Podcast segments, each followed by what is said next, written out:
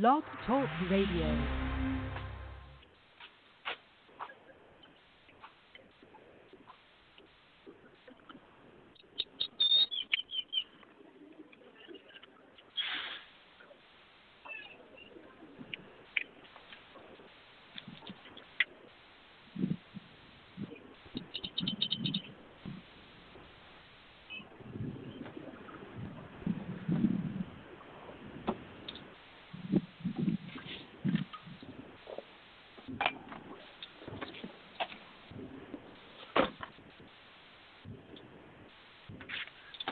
All right, guys, we're live. Go ahead. Something happened with the intro. Go ahead.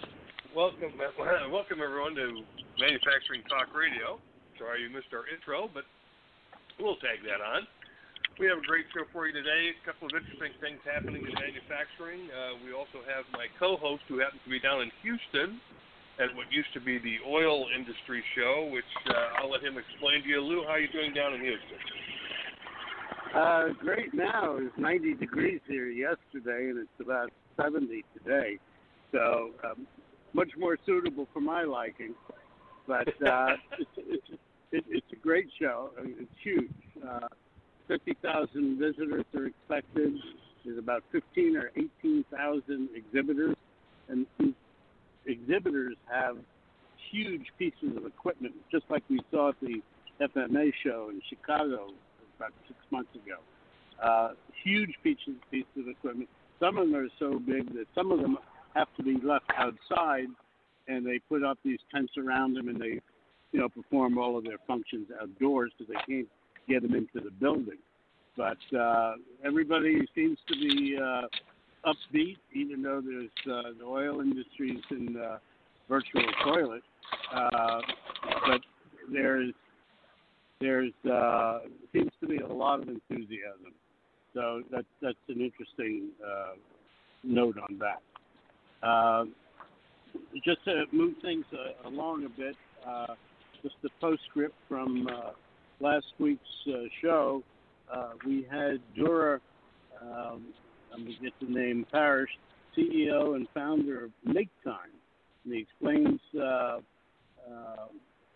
how he has put together a B2B portal where manufacturing companies who have excess machining time uh, can offer that machining time to those manufacturing companies that don't have enough capacity uh, or too much capacity, and um, they can buy machining time. And uh, it's a great concept. They only launched two weeks ago, and uh, three weeks ago, and they've gotten you know thousands of people to sign up for it. It's uh, really very intriguing, and I think anyone who's interested in it, who has too much machining time or not enough to go to uh, Make Time. Uh, I think that's is it Make Time IO, Tim? MakeTime.io. That's right, Lou. Okay, and uh, and or you can come to Manufacturing Talk Radio and listen to last week's show at mfgtalkradio.com. Uh, the, the news item I already did. We're here at the show at the uh, uh, off, the offshore technology show. Um, it's uh, like I said, an exciting place. Uh, a lot of traffic. Hotels are jammed. Everybody's spending money, and that's what makes Houston such a neat place. Tim? Well, we certainly need them to spend lots of money, particularly on capital equipment, to really get manufacturing going. But to see how Absolutely. manufacturing, see how manufacturing's been doing, we're going to be talking with Brad Holcomb, who is the committee chair for the ISM's Manufacturing Report on Business, which was just released. And Brad's going to give us an update and kind of a read through in detail on the, the really the guts of that report. A lot of great information there. Brad, how are you doing today? I'm doing great. Um, Lou mentioned Houston. I had the pleasure of living there for a few years, um, back in uh, 2000 to 2005, and just enjoyed the weather, enjoyed the enjoyed the economy, which is diversified considerably since the 80s, and um, so I'm heading. As a matter of fact, I'm heading there myself. Ah, okay. So you're on the road also. I am. Uh, but let's do our show. Let's talk about the uh, ISM report, which came out yesterday at 10 a.m. Eastern Standard Time, uh, as usual on the first business day of the month. And we are fortunate to see the PMI above 50 at 50.8, uh, growing for the second consecutive month. And while the, the number per se is, is down a point from last month, it is notable to, to remember that we're growing for the second consecutive month following six months of 50 or below. So uh, perhaps and hopefully we've turned the corner, uh, although uh, we're still a little bit sort of sluggish and, and sputtering along. Nevertheless, there are some really good things to look at, and we'll talk about them in terms of new orders and production in a moment. Okay. Uh, so again, the overall flavor is uh, is positive, uh, growing, and as we usually do, we look at the manufacturing at a glance table, which um, a little bit of background noise. Lou, if you can put your cell phone on mute, that might help. Sure thing. Uh, excellent. That's uh, that's great. So let let's talk about new orders. New orders is at 55.8 in terms of the index, which is a good solid number, even though it's down two and a half points from last month. One thing that I really like about it is that this month we have 15 of 18 industries reporting growth in new orders and only one reporting a decline in new orders, being the textile mills industry, I think among the smallest of the industries that we follow. So we've got good broad participation in, in new orders uh, at 55.8. Uh, and and also new orders is growing is growing for the fourth consecutive month. Uh, next, uh, pr- production, uh, very, very important uh, index as well. While it's down 1.1 percentage point from last month, it's at 54.2. And here again, we have 15 of our 18 industries reporting an increase in production from last month, with only two reporting a decline. Uh, also, textile mills uh, but also petroleum and coal products. Sort of no surprise there. So, Brad, what are the respondents saying about these two components, which are are pretty important here? Uh, yes, the the, um, the comments, which as as we talk about each time, are selected from from hundreds that we get, and we try to make them representative of the mood uh, they're they're quite mixed this time. So there's some that are talking about a sluggish economy, for example, from the chemical products uh, industry, uh, remaining a bit sluggish uh, overall, although showing signs of pickup in some areas. Um, one uh, comment from the machinery industry, auto industry is still going strong, which which we like uh, from miscellaneous manufacturing, which includes a whole bunch of things and is pretty sizable. Business conditions are stable. Sales and production rates are steady to improving. Um, and then uh, finally, for now, wood products, uh, the respondent is saying market is starting to pick up as expected, and uh, we're coming into to their season, fortunately. Right. Uh, let me right. go back to, to the to the top of that list and catch one more comment, which relates to capital expenditures, which we just sort of touched on. Uh, from the food, beverage, and tobacco products industry, the respondent is saying we're running, we're still running at capacity. There's a new capital expenditure project for $30 million uh, set in motion to increase capacity but will not be online to 2017. So we like to see those capital expenditures uh, that's bullish for uh, for the future. Uh, and again, there's quite a mixed bag of comments here, but among them, uh, these are quite positive. Great. Yeah, those sound very encouraging. Uh, certainly, uh, everyone also looks at the employment number. What's happening with that, Brad? Yeah, it's at it's going it's gone up from 48.1 to 49.2, uh, up 1.1 percentage point, and so it's still contracting for five consecutive months, but definitely moving in the right direction. Uh, and I think it's just going to sort of, you know, stay roughly at this level for a while uh, until we really see a sense of direction and hopefully more new orders and, and momentum. Okay. Um, again, I'm getting a lot of background noise. I hope I hope everyone can hear me okay. Hear you, Yeah, hear you perfectly. think we're okay. Um, now I noticed uh, supplier deliveries have gotten slower, and that's probably a good thing, isn't it, Brad? Uh, supplier deliveries actually uh, got faster. Okay, anytime it's below 50, um, it represents uh, suppliers are catching up and, and moving faster. We kind of like it above 50. When it's slowed down, it represents tightness in the supply chain. But nevertheless, it's been hanging on, on, around uh, 50 for the last couple of months.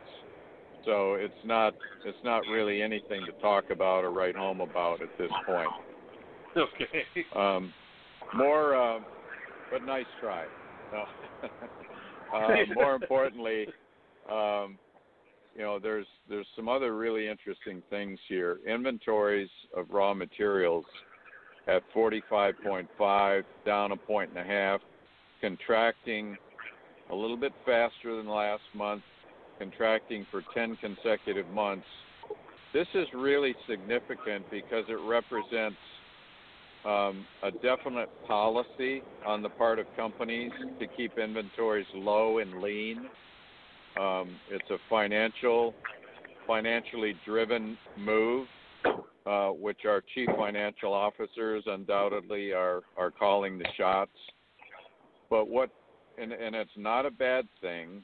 Uh, we just have to recognize that the inventories number at 45.5 is the lowest of all of the sub indexes that feed directly into the PMI.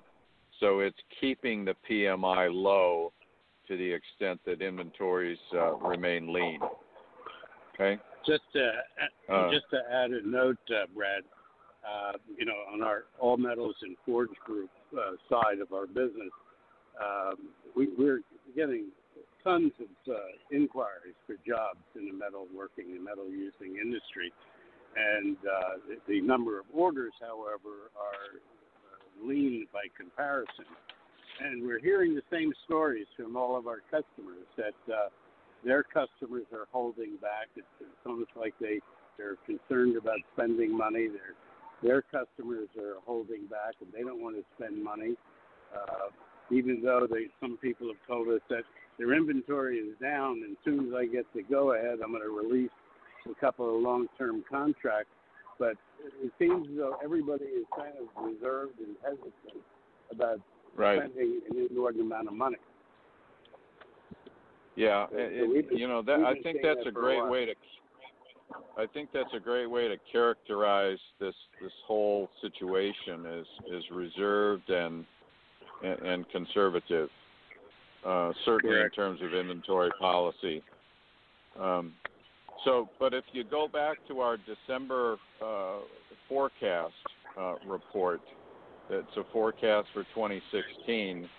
It specifically talks about uh, leaning down on the inventory to sales ratio, and here we see it uh, being played out.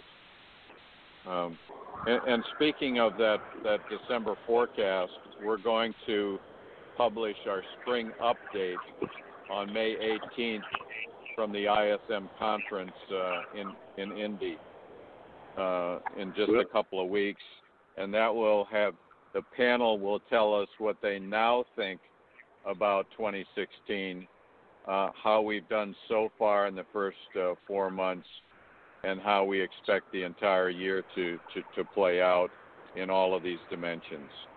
So stay tuned for gonna have- that. And I think, We're Yep. we're gonna have to get a hold of your uh, handler to get you on our show because we're going to be there also, and you can give us your update, uh, you know, live Perfect. at uh, at the ISM in Indianapolis. Uh, so Great. We'll see you there as to you usual. Yeah, that's great. Perfect. That's great. Very good. Now, Brad, Good. you also do a calculation between is it between inventories and new orders? yes. Uh, so you're asking me to do math in my head. Oh, no.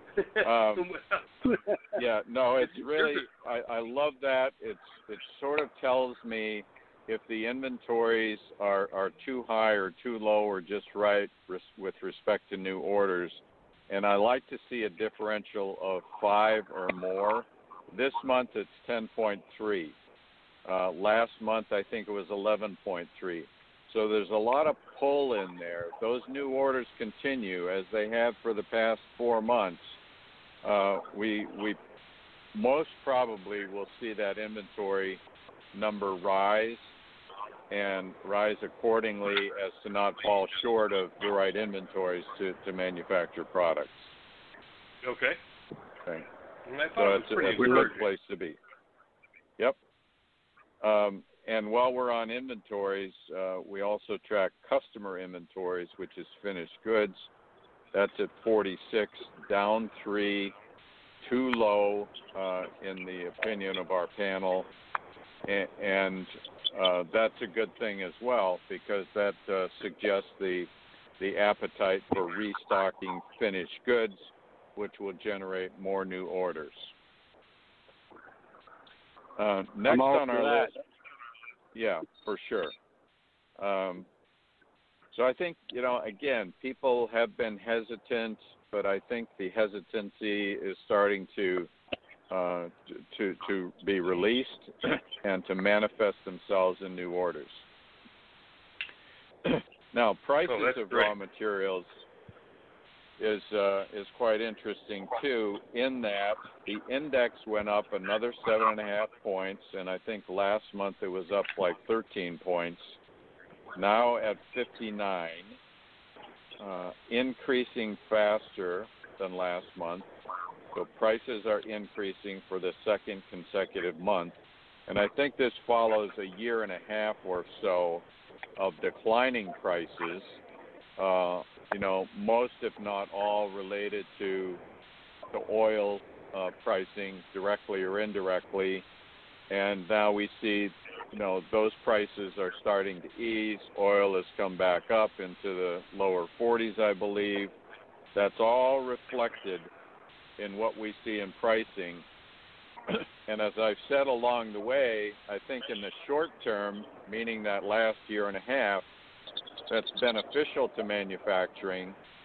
It uh, you know creates lower raw materials prices. It's less costly to run our plants, etc. Uh, but in the long term, nobody likes to to be dealing with you know deflationary prices. So the needle is pointing back up for the last two months. And as we sort of turn the page here and look at our commodities up in price list, you'll see quite a number of our metals, our plastics, our resins, uh, all things related to the price of oil and energy moving up, uh, with only one commodity on the down in price list, that being copper, and copper is also on the uh, on the up list uh, by another panelist or two. So that's at an inflection point. But things are, are moving up, I think, in the right direction and uh, at the right level. So I'm, I'm pleased with that, actually. Oh, great. That's Um, encouraging. also pleased, also pleased with the next one. We've noted already that production has gone up, or, or is uh, remaining uh, growing at 54.2. Uh, new orders are high, but the backlog also went up, uh, and I sometimes refer to the backlog as as old orders. So both new orders and old orders in good shape. The backlog at 50.5, uh, actually down a half a point, but still above 50. I like that. That supports uh, production as we go forward. Uh, finally, on our, our list, we've got uh, you know the international metrics, imports and exports. Uh, exports of finished goods is at 52.5, growing for the second consecutive month, uh, up a half a point from last month, and I think reflective of, of two things. The the uh, the price of the dollar has attenuated to some degree, making our pricing more attractive uh, once again. And also, I think there's also pent up demand over the past several months that's starting to emerge and appear these last couple of months in terms of exports of finished products. And then finally on our list, go, go ahead. Mm-hmm. Yeah, I just wanted to throw in about imports and exports. Uh, being being down here at the uh, Offshore Technology uh, Show, uh, we have spoken to some foreign companies, metal companies, for example, from Italy, who are absolutely crying the blues on how bad business is in Europe, and uh, they're they're hoping for them to pick up business here, import more goods into our country. Uh, seems as though Europe is still, you know, behind us and not in good shape. Right. Um, although, as you look at the PMIs for both uh, both China, I think it was positive 50.1, but Europe, I think 51. I'm going from memory, between 51 and 52. Uh, so they're it, it looks like they've stabilized to, to possibly improving. Right.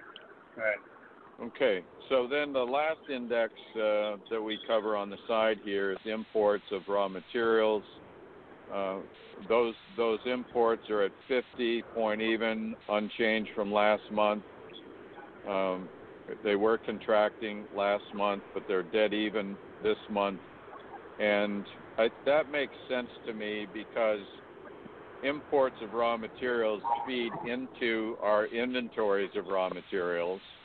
And we've already talked about that conservative policy to keep inventories down, uh, which uh, then one of the uh, ramifications of that is that imports would be uh, uh, attenuated as well. Okay. So, so there's the list and, and some of the comments. Uh, my own view is that this is a you know, a, quite a good report. Uh, again, second consecutive month of uh, growth in manufacturing.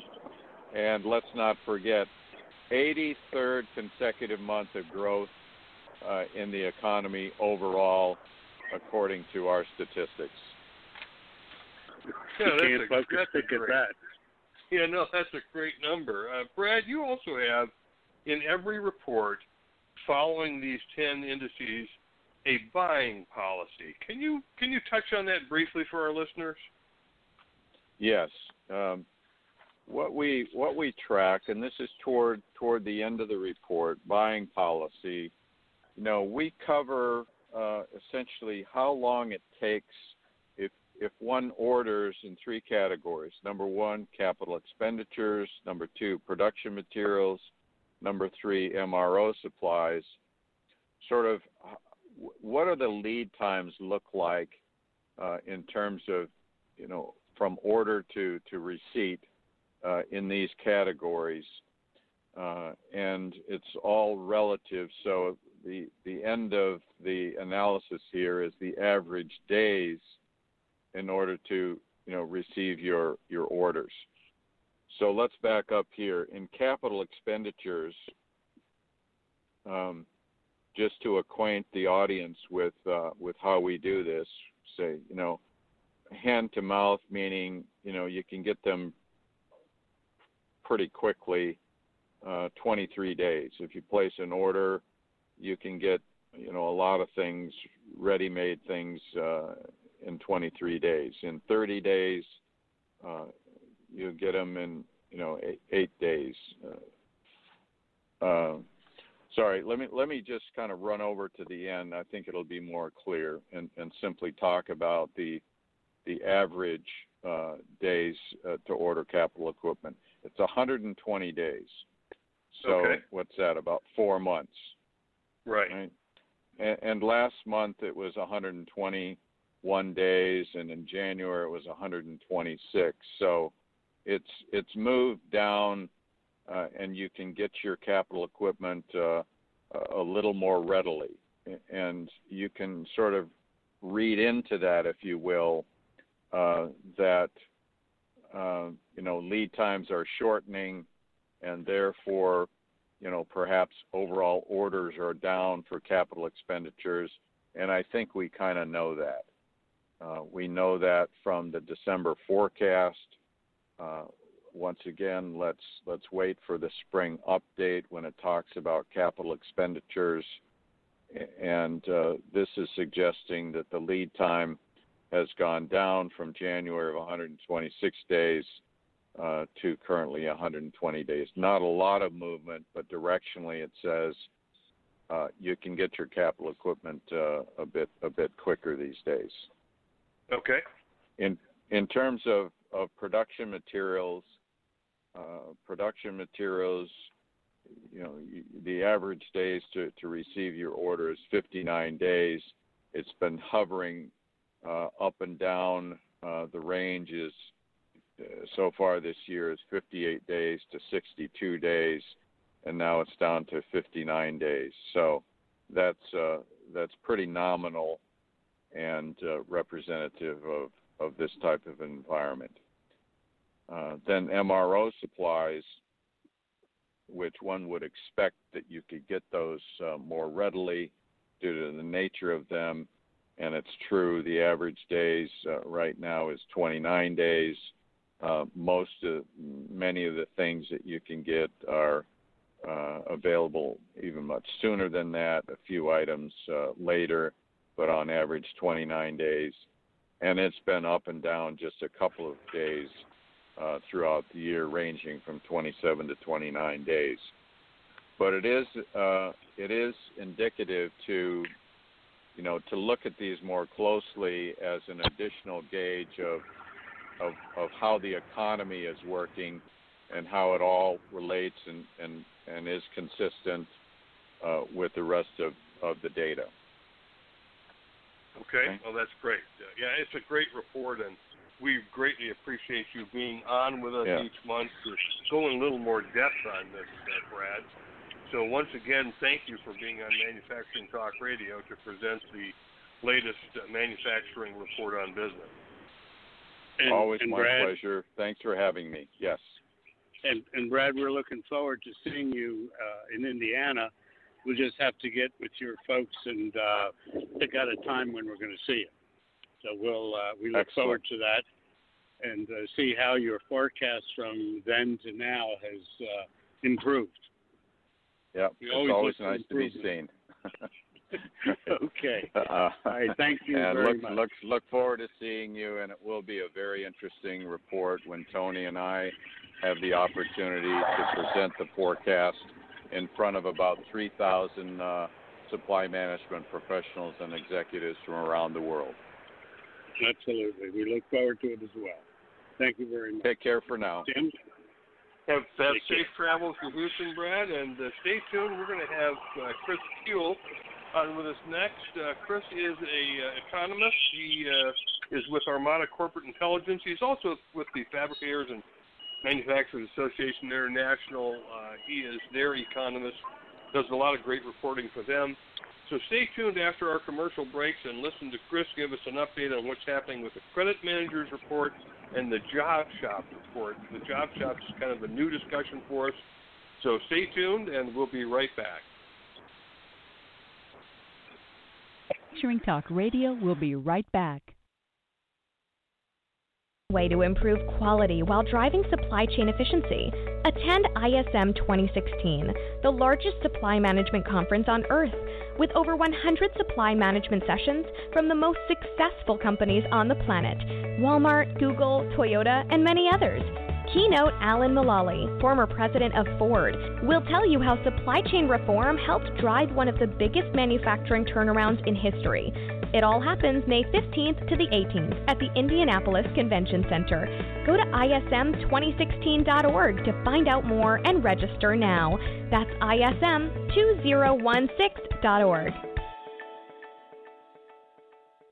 Equipment Corporation in Douglassville, Pennsylvania is a leader in specialized cranes, hoists, and material handling equipment for industries including aerospace, nuclear, oil and gas, transit, construction, and waste handling. Call 877 877 6778 or visit AmericanCrane.com. That's AmericanCrane.com or 877 877 6778. Keep your business humming. Where do you go when you're looking for quality suppliers of new equipment? Components, MRO supplies, repair services, or even raw materials. 30 years ago, you would have turned to the Thomas Register. Today, those big green books are better than ever at thomasnet.com, industry's leading platform for product sourcing and supplier discovery. You can easily find that local machine shop, national distributor, OEM, or any supplier having the right quality certification fast, and free. You can even get to specific products, components, or downloadable 3D CAD drawings simply by entering specifications or part numbers. There's a reason ThomasNet.com has become the go to supplier discovery tool for procurement professionals and engineers. There's simply no other resource like it, and it's all free. Go to ThomasNet.com today and see how top notch supplier discovery doesn't have to put a dent into your bottom line. All Metals and Forge Group is an ISO 9001 AS and EN 9100 manufacturer of open die forgings and seamless rolled rings in alloy, carbon, stainless and tool steels, aluminum, copper, titanium, and nickel alloys. Visit us at steelforge.com or call 800 600 9290. Back to Manufacturing Talk Radio. Radio. My name's Tim Grady. I'm here with my co-host Lew Weiss, and we have a guest with us who is one of our senior correspondents. He's been with us several times before, talking about the Credit Managers Index. Today he's going to talk about also the Job Shop report. Two very interesting reports that we're kind of digging into. Uh, Chris Kuehl is an economist with FMA He's also with Armada Corporate Intelligence. Chris, welcome back to the show. Thank you very much. Tim, you forgot to mention that he's our humorist for the show. that's that's right. We, we, yeah, and this we, this is only proof positive that you need to hire another humorist. But that that's you know you just got to reduce that budget. We only we only have one for our budget, and you're it. and it was a pretty small budget apparently. Um, so. it, yes, it is. It can our budget is only maxed out at the amount of money that we can lose. there you go. There you go. well, wait, wait till your listeners realize that my humor is entirely mime. Uh, so it's going to make a radio presentation tricky. Hey, no, no problem. No problem. Okay. Uh, let's start with the the credit managers index. What's happening out in the world of credit management, and how are they faring? Yeah, I'll start off a little bit with a description of what the credit managers index actually measures. Everyone in your listenership, I'm sure, is quite familiar with the PMI, the Purchasing Managers Index, and this has become kind of a go-to system for doing survey work. So if you're trying to get a sense of an industry, the techniques that they've developed over the last 20, 30 years have really been an inspiration to lots of other versions of it. So we look at the credit manager in the way that they look at the purchasing manager. We ask them a whole series of questions that basically have a more, less, or the same response.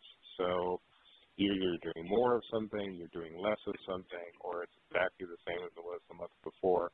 And it allows us to get a, a sense of the trends in that industry. Now, the credit manager is paying close attention to the quality of the applications that are coming into their company. They're not bankers, they're not giving loans, they're deciding whether or not you're going to get credit at a given company to purchase a machine or inventory or whatever it is that you're looking to acquire.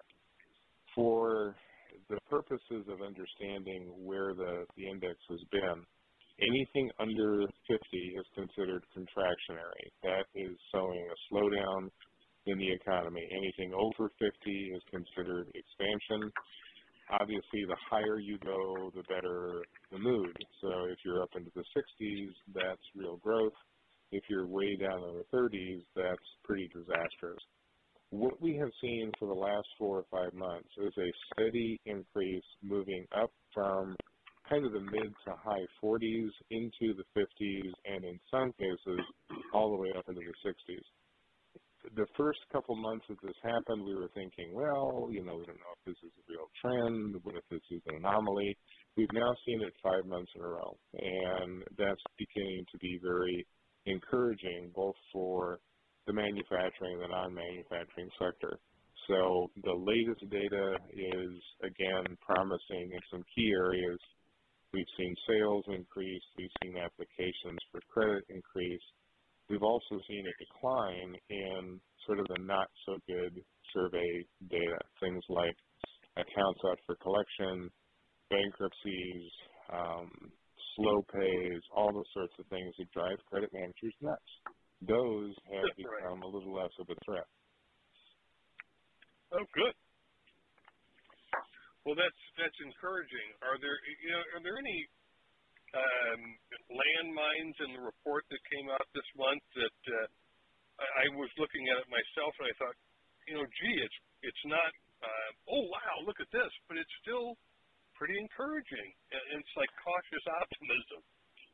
Yeah, I mean, it is cautious optimism because we still have damage to contend with. We know that there are certain sectors in manufacturing that are doing better than others if there is a concern at all in the data, it's it's we're looking at things like applications for credit and how many of these applications are being rejected. We still have some some numbers that would suggest caution. Um, nothing really that's pointing in a negative direction, but what we would hope to see by this time is companies being more enthusiastic about the coming year and starting to to do things that would suggest growth. And kind of the same thing that that you'll hear, I think, about the PMI is that things aren't bad, but you still don't have that rolling enthusiasm for the future.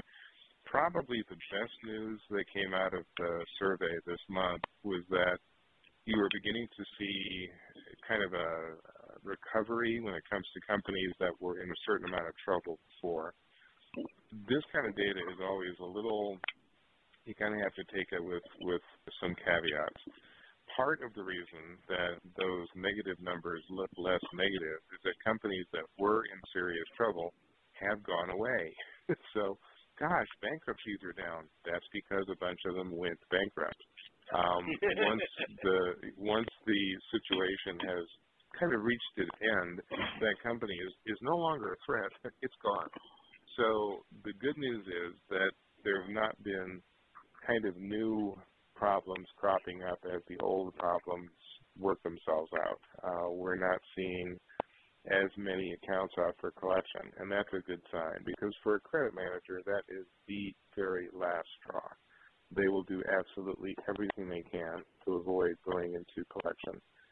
So it's good news when you start to see less in the way of collection activity. Um, we would still like to see a little bit better data when it comes to things like dollar collection. Uh, this is a good sign that people are trying to catch up and get their credit in shape, and that usually is done in anticipation of asking for more credit. So the more that we can see those collections improving. Now, this particular month, the service side did a little better than the manufacturing side. Manufacturing had had some some pitfalls, particularly when it comes to uh, some of the struggles. But even with that, there was an improvement overall in uh, in the negative, the non-favorable categories. Services, I think, got a real boost from uh, kind of the construction season uh, beginning, and that actually reflects pretty nicely into manufacturing because if construction is doing well, at some point it begins to slip over into manufacturing too. Uh, Chris, uh, let me let me ask you a question. Uh, it, it's a it's a little off topic, but obviously it's all related. The Federal Reserve again decided not to raise uh, interest rates. How how is that going to uh, affect uh, the going going forward in regards to credit, uh, manufacturing, and so on? You know, it's not going to have an immediate impact because, of course, we've been dealing with this now for close to a decade. It's the problem for the Fed is that they just don't have the ammunition that they would need if there's going to be another downturn. I mean, the biggest concern, the most consistent message from the Fed is that we need to raise interest rates because at some point we may need to lower them again. And if we have a recession coming in the future, which at this point there really is no sign of, the Fed worries that, well, geez, if we get another recession, you know, what do we do? Lower the rates from half a point to a quarter of a point? You know, how stimulative is that? So or, there, or minus a half, or yeah, exactly. Okay, we're gonna. If you borrow money, we'll give you more than you ask for. Um, it it's a it's kind of a signal that things are are coming back. There was an expectation last December when they raised the rates uh, that they would be raised again in March. And as we are all aware, we are now at the end of April, and those rates did not come up. And now maybe they'll come up in June, maybe September, maybe 2080. We don't know. And the the the Fed is kind of faced with the fact that the economy is still soft. I mean, the latest data that came out on corporate spending is that it's soft, and there's been a conversation for quite some time among economists as to what to even call this current situation. And we've gotten such exciting terms as as permanent mediocrity, um, secular stagnation. It's kind of like we're we're not actually in a crisis, but we're in a consistent, chronic, slow growth environment where exports aren't doing well and companies aren't hiring and consumers aren't spending. Not that they've gone into full retreat, but it's not enough to kind of boost what's going on, and that's that's where the whole conversation begins to go back to, you know, should or should we not be doing fiscal stimulus, which is traditionally what governments have done, but when they've done it in the past, they've not been saddled with massive debt. So it's like, yeah, we know this works. We know that if the government spent a bunch of money, it would work, but they don't have it. And what happens if you spend a bunch of borrowed money? You know, does that have the same effect? And and chances are it doesn't, or at least it's real short term.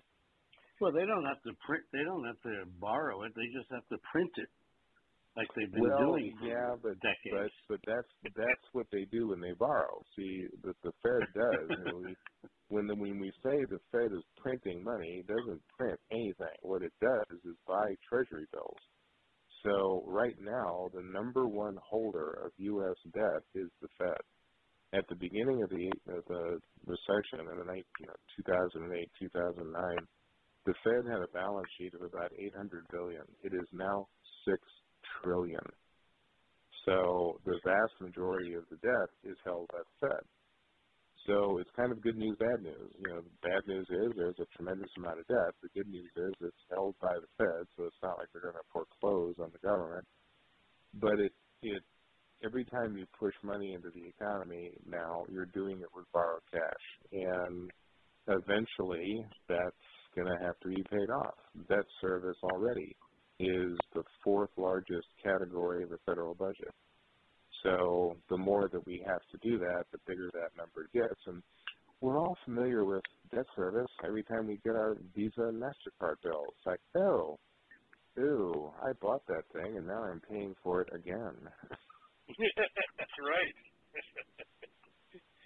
well, that's certainly just. Do you see any signs of deflation out there at all, Chris?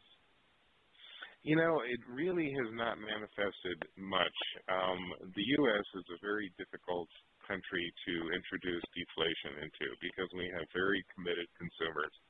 When we talk about consumers slowing down in the U.S., many other countries will be looking at us like, what are you talking about?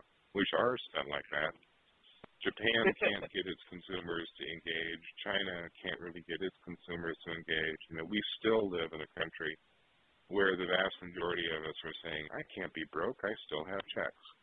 So, you know, we're we're we're good spenders and we could be better. We have been in the past.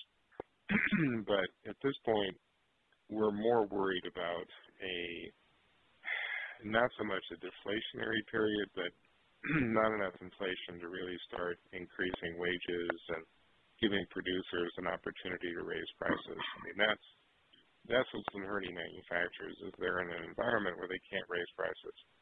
And if they can't raise prices, then they can't hire, they can't do capital spending. They're just kind of stuck where they are. Uh, Chris, I, I, again, I'm taking you off point, um, and we've been uh, having here discussions and also with other uh, uh, guests on our show. And I've been doing some uh, off manufacturing talk radio type shows on other radio show programs.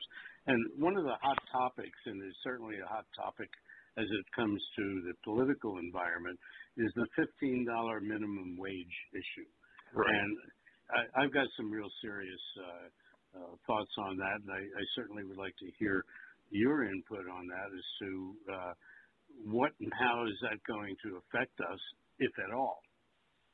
Yeah, it's a kind of a complicated topic, although the politicians want to make it simple. First off, we have to recognize that we're only talking about 3.4% of the wage earning population in the U.S.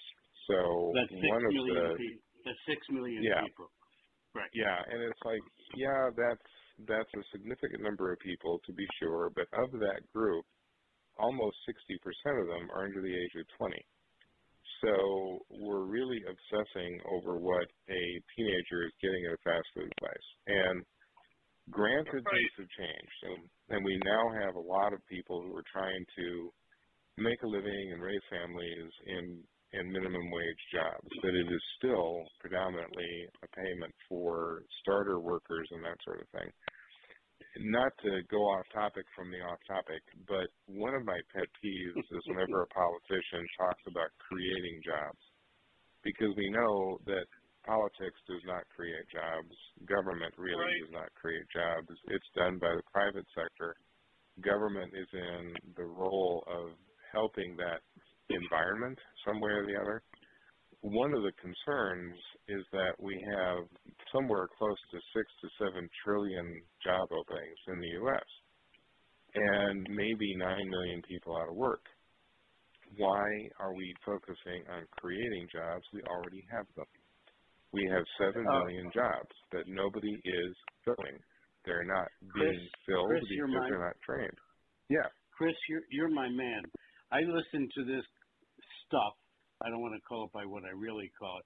I listen to this stuff on CNN, Fox, MSNBC, and they're all liars. You have spoken more truth in the last two minutes than all those stations put together. I mean, that's incredible. You're right. There's only six million people that are involved. Uh, I heard uh, Mr. Uh, Sanders say, or is it Trump? I'm not sure. They're all the same. Say that there are 30 million people that are affected by the $15 wage uh, minimum wage, and it's an absolute lie. It doesn't yeah, exist. It's, it's, no, it's it's a complete fabrication, and it's stretching stretching the truth beyond all limits. I mean, what you're really seeing is people having fun with statistics, and so they're taking a minimum wage person, and then they're making assumptions, saying, well, that person probably has a wife and three kids, and or maybe six, or maybe 14 kids, who knows? and they're all being affected. No, it's 30 kids. I'm sure they have 30 kids, and and they're trying to raise 30 kids on on ten dollars an hour. It's like, are you kidding me? The kid's 16. Um, you know, Right. it, it ju- it's one of the other concerns that we ought to be paying attention to is that when the minimum wage rises and a company does have to deal with increased labor costs, they have choices to make. And one of the choices is, do I continue to hire as many people as I have in the past? And buried in some of these announcements from the likes of McDonald's and Walmart and the others, and they talk about raising wages, McDonald's is going to shift almost entirely over the next five or six years to touch screen ordering. There will be no people standing at the front of the restaurant. That way you don't have to pay them. And Walmart is going to be moving more and more and more towards self checkout. And I saw my first stocking robot moving up and down the aisles of the store, putting things away. I asked the manager, why are you doing this? He said, I can't find people that want to work the night shift and stock. So I bought one. And that was tar- and that was Target. Yeah, and it's like Right. There's there's come a point where people just make a calculation, and it's like I can't afford to pay that much for the skill level that I'm getting for that kind of a worker. And and then the other issue that hits manufacturers, I think, harder is that we have a lot of people who are now making fifteen, sixteen, seventeen dollars an hour, and they're proud of the fact that they make twice the minimum wage. Well, you increase minimum wage to 15 and theirs doesn't change. And they start to say, excuse me, I've been working at this company for X number of years, learning to be a operator and, and gathering skills, and you're going to pay that the same you pay me. You know, I mean, instantly you've got a bunch of people saying, well, if you don't pay me 30 bucks an hour, I'm out of here. And right. You know, so it it isn't a, a simple construct, and I keep coming back to the fact that if the real issue is helping people make enough money to raise a family, then for Christ's sake, can we please train them to take one of these seven million jobs? And and it's like problem solved. They have a better job. They're getting paid more. The company has a good employee. Why is that a bad thing? So. Well, minimum wage was really never meant to take people out of poverty. It was No. it was meant it was meant to give them a uh, a cash flow that keeps them afloat, but not to uh, you know the number you used earlier, the 16 year olds, really 16 to 24 year old, that represents 50 percent of the six million that are uh, going to be subject to the Mhm. minimum wage. And it's I mean, uh, it was never even it was never even really designed to be uh, anything other than an opportunity to start in the work world. The idea Correct. was that you don't have relevant skills right now. You're still in school. You don't have any of the experience or, or credits that you need. So a company is going to take a risk on you and hope that you learn how to be a good employee. And the expectation was you're going to be at minimum wage for a few months, a year, before you get promoted, assuming that you figure out the way that one gets promoted. And if you don't want to do that and you stay in a minimum wage position forever, I mean, it, it just, there comes a point where you look at a company saying, but I've been with you for 15 years. I know that's your fault, buddy. I, I never intended to hire anybody for more than six months to a year. If you want to keep Right. working here for 15 years for seven bucks, be my guest. But I fully Yeah. intended to lose you in six months and replace you with another 17 year old. just as an aside, uh, tomorrow night, Manufacturing Talk Radio is uh, broadcasting from the UN Plaza, having a discussion between uh, New Jersey Institute of Technology and several of the uh, German uh, associations and universities talking about skill sets and vocational training and how it works for them and how we should be doing it here like the Germans did. And it's very Right. clear that those six million people that are unemployed, if you're not ready for college, go into vocational training, uh, apprenticeship training, and so on, this is going to be a, a two-hour event tomorrow night. Actually, we're going to be uh, broadcasting it. We're going to video it, and it'll be on our website in a day or three after that. But it's really incredible that uh, uh, the, the, we're caught between the minimum wage crowd and the millennials who want $100,000 a year that really don't have any skills. So yep. give me your thoughts on that. Yeah, I mean, I think one of the things that we could do as a country is is pay attention to what other countries have done. I mean, this is not a unique problem. Every country in the world faces it, and we have rarely had much cooperation between business, education, and and the government when it comes to training. It's very haphazard, and at some point we have to really look at this hard. And it's something politicians don't want to do because it's long term and it's expensive. I mean, it it's not minimum wage is so easy for a politician because they're not paying it. You know, just change right. the law and make somebody else do it. And it's like, well, yeah, but training and education is going to make you put your money where your mouth is. You're mm-hmm. going to have to support this. You're going to have to take the bull by the horns and realize because you haven't done this for 200 years, you're going to have to make up some ground. And it, it's the Germans do it, the Japanese do it, the British do it. Even just looking at the relationship between unions and companies in the U.S. versus the other parts of the world, the British have a much different attitude towards unions because the unions train their workers. And if you're a company, it's like, yeah, well, you know, I have my fights with the unions. On the other hand, if I get a new order on Friday and I need 10 new guys on Monday, they're there and trained and ready. And, mm-hmm. and in this country, it's like I need ten new workers. Well, in five years, I'll be able to take on that project. oh well, you know. That's about right. So b- before we jump uh, off uh, off off topic, give us your read of the the uh, job shop report. That's kind of the first time I've delved into that, Chris. I found that quite interesting. Yeah, this is something that's fairly new. Uh, fabricators and manufacturers, as again many listeners probably know, mostly consists of small to medium-sized companies. A lot of job shop representation, the machine tool makers that sell to the job shops, etc.